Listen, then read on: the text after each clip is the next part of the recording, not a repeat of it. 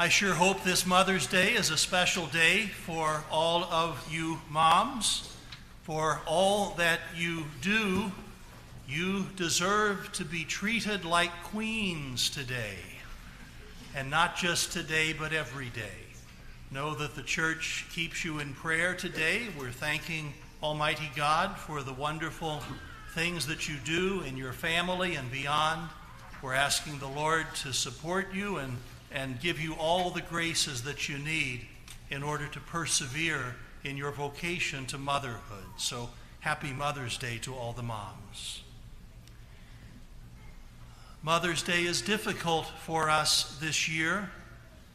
Ironically, because of an issue that is near and dear to the hearts of all mothers, namely the safety and protection of human life in the womb.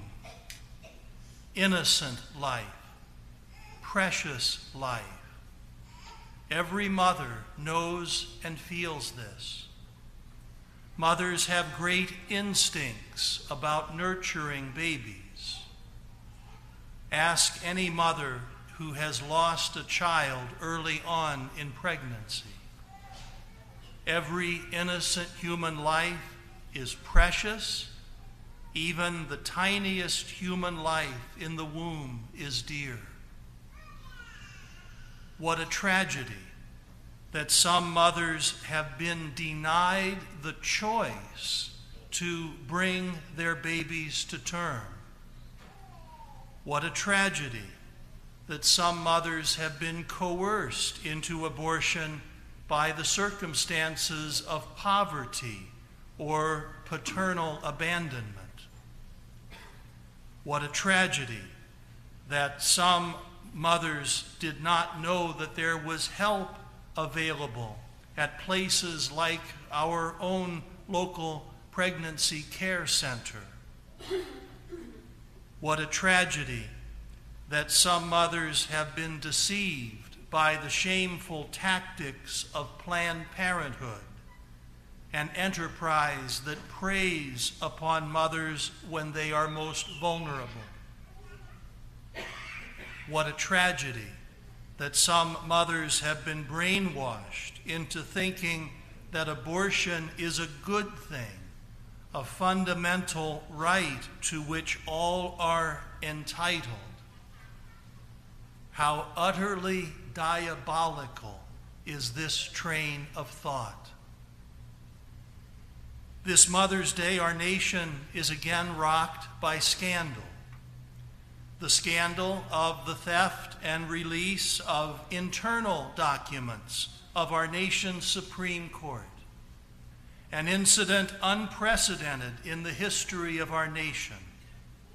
An incident that puts in grave danger the lives of Supreme Court justices and their family members. The Supreme Court is an amazing institution. It is an ingenious part of the separation of powers designed by the framers of our Constitution, a branch of government that keeps in check the powers of both the executive branch and the legislative branch. In other words, the Supreme Court functions to keep the president from being a dictator and to prevent Congress from degenerating into mob rule. Every ruling of the Supreme Court, whether you agree or disagree with it, is published not simply as a yay or nay but a carefully reasoned decision supported by concurring opinions and challenged by dissenting opinions. When a ruling is published, every citizen can read the opinions of the majority of justices who have made the decision and the minority of justices who see things differently. These decisions require great propriety and strict confidentiality among the justices, their clerks, and the staff, with protocols that have been strictly kept down through the years. The mechanisms of the Supreme Court are to be admired and respected, even if one does not agree with the outcome of a particular case. Violence was done to the Supreme Court last week, all in the name of undermining a decision drafted by Justice Alito and circulated among the other eight justices. In the document, Justice Alito affirms the Mississippi law that prohibits abortions after a heartbeat is present, approximately 15 weeks into the pregnancy. In affirming the law, Justice Alito dismantles Roe versus Wade with surgical precision. If his draft becomes the decision of the Supreme Court, authority to regulate or prohibit abortions returns to the states. Abortion becomes a local issue. And this is exactly what we have been praying for since the Roe v. Wade decision in 1973. And this is what pro abortion advocates have long feared. And their reaction this week has been vitriolic. One group published online the addresses of Supreme Court justices so that protesters could gather around their homes, something that is prohibited by federal law. Another group has called for demonstrations at or near our Catholic churches, and even for the disruption of the holy sacrifice of the Mass. Over the past few days, Father Meyer and I have been working closely with local law enforcement, and we appreciate their help very, very much. We've taken every step to ensure a safe environment in all seven Catholic churches in our county. We urge each one of you to be vigilant and never hesitate to call 911 if you observe any suspicious behavior. And this is not just for this, this holds true forever. Many, many law enforcement officers have told me that they would rather respond to nine calls about suspicious behavior that end up being nothing at all than to respond to the one call that wasn't made about something that was truly serious. So please be vigilant and never hesitate to call 911 if you see suspicious behavior in any setting. Let us be very clear this Mother's Day. Our church is pro life. Our church is unambiguously pro life. Abortion is a moral evil and a crime against human life. And this teaching is binding. Also, our church is firmly committed to working with organizations that offer women and men real choices for dealing with unexpected pregnancies. The Pregnancy Care Center in Lawrenceburg is a perfect example, and I know many of you support the Pregnancy Care Center with your donations, with your precious gift of time. Our Knights of Columbus just this week had a beautiful golf outing.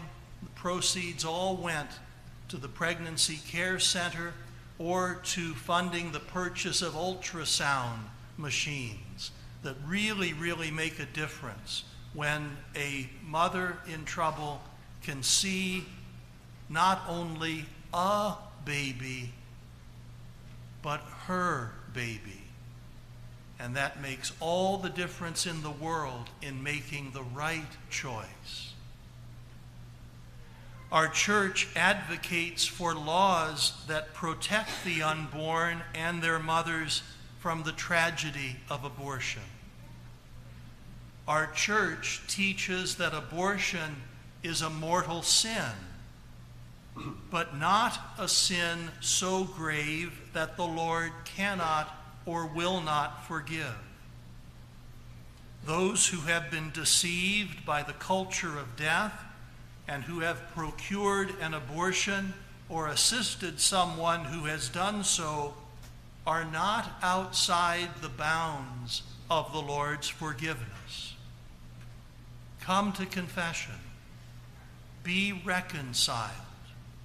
Be healed by God's grace.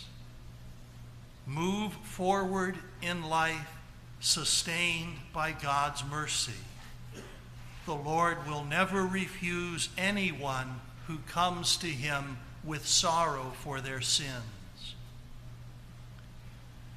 Our church teaches that Catholics who hold public office and who persist in supporting permissive abortion laws and who are obstinate in supporting such laws even having been warned by their local bishop, are not to present themselves for Holy Communion, nor are they to be given Holy Communion should they present themselves.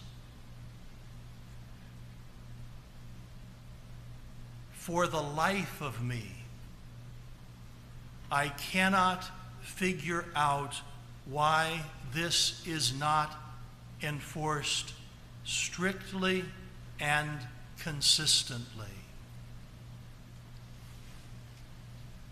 On this Mother's Day, we remember with great affection our Blessed Mother, who herself was a teenager with an unexpected pregnancy.